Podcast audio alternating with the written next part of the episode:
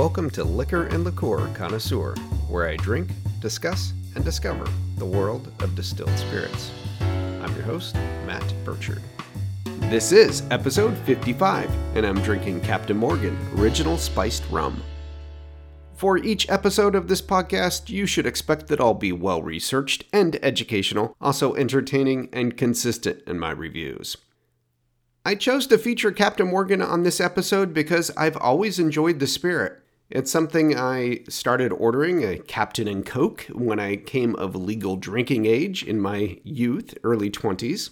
It's a hugely popular brand, plus, there's more to the story than I initially thought when I started researching this episode.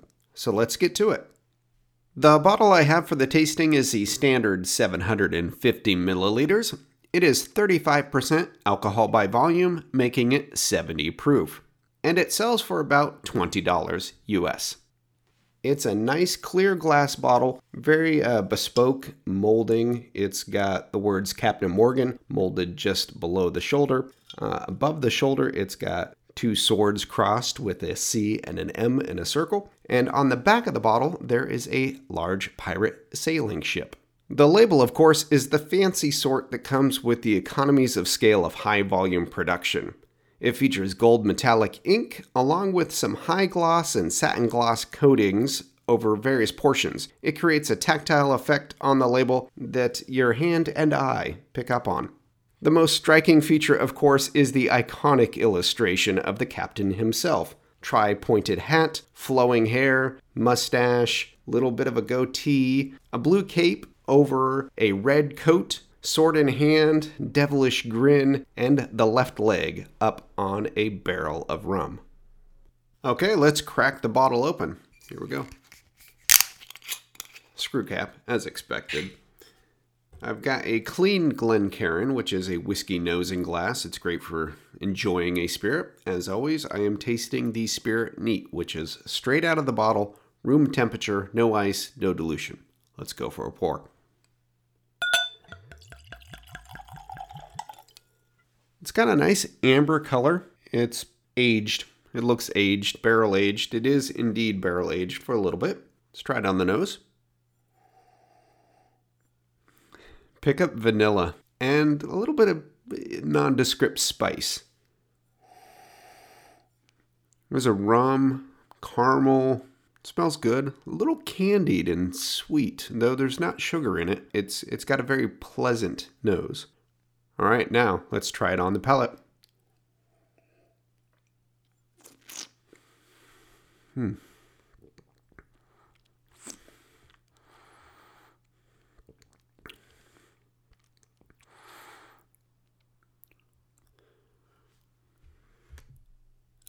I get vanilla, really prominent vanilla. It surprises me how much vanilla flavor I pick up on this. I don't really get the rumness. There's rum to it, but it doesn't taste like just a pure rum. The vanilla is almost overpowering. And this may be a trick of my mind in doing the research. I got into the flavor profile and what actually the spicing or the spice is in Captain Morgan, and it's predominantly vanilla. So I've got that kind of stuck in my head, but I taste it in the glass for sure. Let's go for another taste.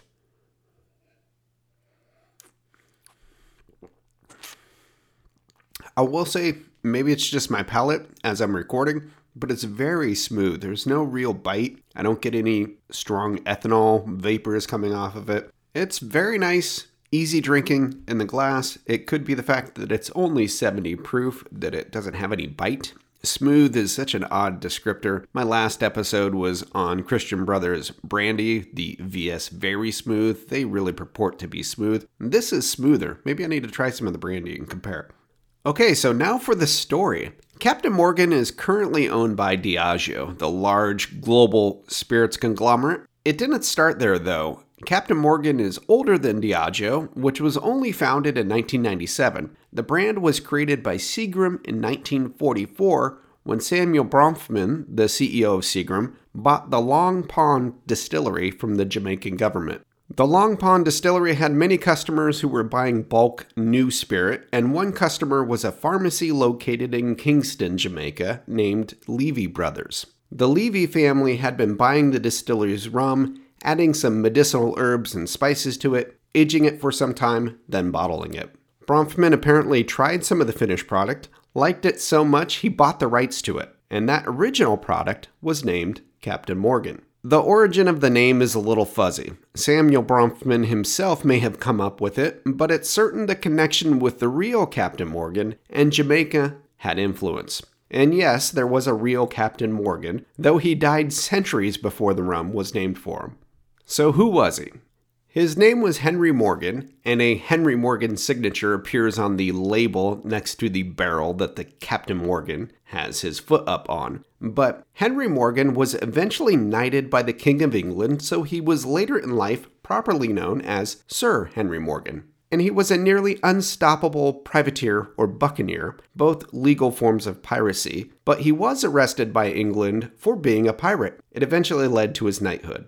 The real Henry Morgan was born in Wales in 1635 to an upper class family. He wanted to be a sailor from a young age, and as a young man, he traveled to the Caribbean to make his dreams come true. He became a privateer, essentially a sailing mercenary, sanctioned by the country who hired them. Privateers were basically legal pirates who would raid enemy ships and keep the plunder. Henry Morgan served in the Anglo Spanish War, a six year battle in the Caribbean between England and Spain over commercial and colonial interests. Privateers were very democratic and pretty much self organizing, and they'd vote to elect a captain. Henry Morgan apparently was so eager and good at being a privateer that at the young age of only 23, hundreds of men voted for him to be their leader. As a privateer, he was very successful and probably pretty ruthless. A former shipmate published a memoir of his time with Morgan, recounting some of the torture and other offenses that he was famous for. This was a book called Buccaneers of America. But Henry Morgan sued the book's publisher for libel and actually won. He claimed that he was not such a bad guy as he was portrayed in the memoir, and this may or may not be true. Maybe he really was a bad guy and didn't want to be remembered in that way, or maybe indeed he wasn't as bad and really wanted to protect his good name. Either way, it's the exploits recounted in this memoir that have painted the picture of the real Henry Morgan in popular consciousness. The raid that got him arrested for piracy was when, at the behest of the governor of Jamaica, he led a crew to attack Panama City. The crew had to hike across miles of the Panamanian Isthmus because they landed on the Caribbean side, but the city was on the Pacific side. Dozens of men died just on the trek to the city, but when they did arrive, they were successful in defeating the Spanish and pillaged the city. Upon returning to Jamaica as victors, Henry Morgan was arrested by the English and sent back to England because, unbeknownst to him, during the time it took him to leave Jamaica, go to Panama, sack the city, and come back, England and Spain had signed a peace treaty.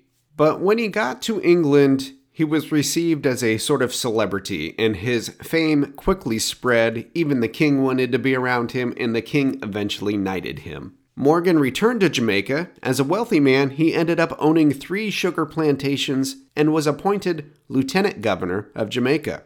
Sir Henry Morgan died at age 53. Boats from all over the Caribbean came to Port Royal, Jamaica to pay the respects, with purportedly a wonderful 22 cannon salute in his honor. Interestingly, when Morgan was in England around the time of his knighthood, he had a portrait painted of himself, and this portrait shows a baby faced young man with no mustache, but long, tightly curled black hair and a white ruffled shirt. A fair bit different from the classic pirate image we know of him on the rum bottle. So that's a brief life story of the man whose name was used by Seagram in 1944. But let's get back to the rum. The original Captain Morgan rum was the first spiced rum, though it wasn't actually called spiced rum. It was simply a dark rum and referred to as Black Label. It was also a regional product, mostly sold in the Caribbean and the UK. The label didn't feature the captain with the swagger we know so well from the bottle. Early pre swagger Captain Morgan ads feature a captain who looks much more like a character from Disney's Pirates of the Caribbean ride pre Johnny Depp somehow quaint and a bit portly. According to Arthur Shapiro, former marketing director for Seagram, who recounts in his book Inside the Bottle and on his blog Booze Business, In the early 1980s, Seagram was looking at their spirits portfolio and finding gaps. Filling these gaps usually meant adding a white spirit, or a vodka or rum, maybe a gin, as brown spirits, i.e., whiskey, had really fallen out of favor in the US. They found there was room for another rum in Seagram's US offering to be positioned above the bottom shelf they had, a weak mid range product, and below their premium, which was Myers rum. So Seagram brought in an outside consultant to help guide them in a way to compete against the market leader in rum, which was Bacardi. Even with Seagram's substantial budgets and distribution, a head to head rum battle wouldn't really be a winnable fight, so the consultants recommended a flavored rum to fill Seagram's portfolio gap. But what flavor? Nowadays, flavored spirits have almost taken over. It's been subdued a bit from the pinnacle of, well, Pinnacle brand vodkas in every flavor imaginable filling liquor store shelves, but in the early 80s, flavored spirits were rare. Eventually, Seagram decided to go with vanilla as the primary flavor additive because most rum is mixed and a lot of it is mixed with cola. So a vanilla flavor would complement cola very well. They added a few more ingredients too, but settled on spiced as a flavor name because it's a rather brilliant marketing move, I think. It's ubiquitous, but lets the user decide really what it tastes like. They had the spiced rum flavor formula, but they needed to brand it. The North American based Seagram's team was creating this new product, and to be successful, they needed a good name to build a brand on. Eventually, someone realized Seagram owned a little regional brand sold mostly in the UK named Captain Morgan, and they co opted that name for the new spiced rum. To give it life, they hired the famed US artist Don Maitz, who specializes in sci fi and fantasy, to create the character of Captain Morgan. Don's original paintings created the captain as we know him today, in the famous pose with a leg up on a barrel, in his trademark red overcoat with a flowing blue cape and a sword in one hand. The new brand was test marketed in 1982 and was national by 1984. Heavy promotion to the on premise trade helped quickly grow sales, making Captain Morgan a leading brand. By the early 1990s, there was some brand extension with a few different versions to compete against more specific categories. For instance, a Captain Morgan private stock was introduced to compete against upmarket Bacardi products. In 2001, with the implosion of Seagram, Diageo ended up owning the brand. And if you recall from episode 48 on Malibu rum, Diageo sold Malibu to keep Captain Morgan, the much more valuable rum brand in the portfolio. Diageo has continued to invest in Captain Morgan, and the sales volumes have increased under their ownership. They've run campaigns to get people to pose like the captain, and even tried a covert ad campaign with NFL players. The plan was to donate $10,000 to charity each time an NFL player struck the Captain Morgan pose on camera, but the NFL shut it down real quick. Diageo's also worked to protect the brand. In 2014, Diageo Canada sued Heaven Hill for violation of trade dress, or brand's look and feel, when they realized that Heaven Hill's brand of spiced rum, named Admiral Nelson, looked strikingly similar to Captain Morgan, and they argued successfully that the branding was confusing to consumers and would hurt Captain Morgan sales. These legal battles take time because the court decision did not come until 2017, three years later. Over time, additional flavors and versions of Captain Morgan have been released, with as many as a half dozen available at any given time, depending on where you are in the world. As of 2019, Captain Morgan had worldwide sales of 11.9 million 9 liter equivalent cases, making it a mass market brand. Most sales are in the US, Canada, UK, and global travel, or duty free at airports. So that's the history of the brand, the rum, and the real Captain Morgan, Sir Henry Morgan. But let's talk about how it's made. While it started as a bulk rum that was flavored and aged, it's now made in a continuous column still at a distillery in the U.S. Virgin Islands. For many years, Seagram's had a distillery in Puerto Rico, but Seagram eventually sold the distillery to a local firm and licensed the brand to them. In 2010, Captain Morgan found itself in a heated debate in the United States Congress as the U.S. Virgin Islands was using aggressive tax incentives to lure companies to them from other U.S. territories, namely Puerto Rico. and the US Congress debated the tactics. The US Virgin Islands prevailed, though, and a new distillery was set up there, and that's where Captain Morgan is made today. It's a sugarcane base that's column distilled, but not so much to take all the flavor out, so they don't get it to a pure neutral grain spirit like if you're making vodka. The new spirit is then aged in oak for up to a year, lending the natural color to the spirit. At the end of the production process, so after it's aged, the secret blend of flavors are added to the rum, and it's claimed it makes use of spices indigenous to the Caribbean. That leaves a lot of wiggle room for what's actually in it. The bottle notes on the back label that it's finished and bottled in the United States. But that's about it. High volume rum production, aged some, flavored at the end. So now let's talk cocktails and consumption. It's hard to get more classic than the Captain and Coke. In fact, it could be argued that, at least according to Arthur Shapiro, it was formulated to go specifically with cola. So enjoy it thusly. There are, of course, dozens of cocktails for which Captain Morgan is well suited. Simple highballs or long drinks when you have a spirit and one predominant mixer served over ice are always popular, i.e., Captain Morgan and Coke. So, in summary, what do I think of Captain Morgan?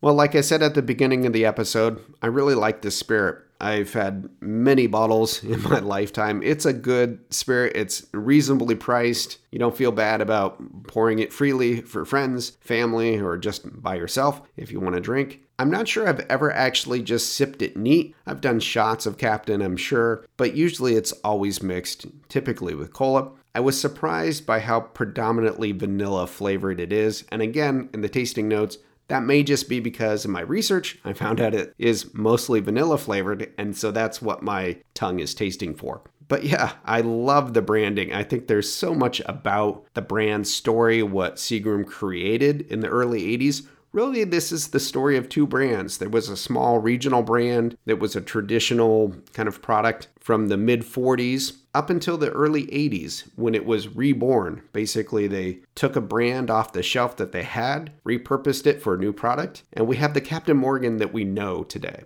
So that's going to do it for this episode of Liquor and Liqueur Connoisseur. I'm your host, Matt Burchard. Please subscribe and share. Show notes are on liquorandliqueurconnoisseur.com. You can find the show on Apple Podcasts, Spotify, Amazon, anywhere you get your podcasts. I strive to be on your favorite platform. The show's also on social media. I'm really leaning into Instagram lately, so make sure you're following me there. Also on Twitter and Facebook. More and more people are reaching out to me, telling me about spirits they enjoy, episodes they listen to, and questions about different things. Reach out. Contact information is in show notes. And as always, thank you for listening.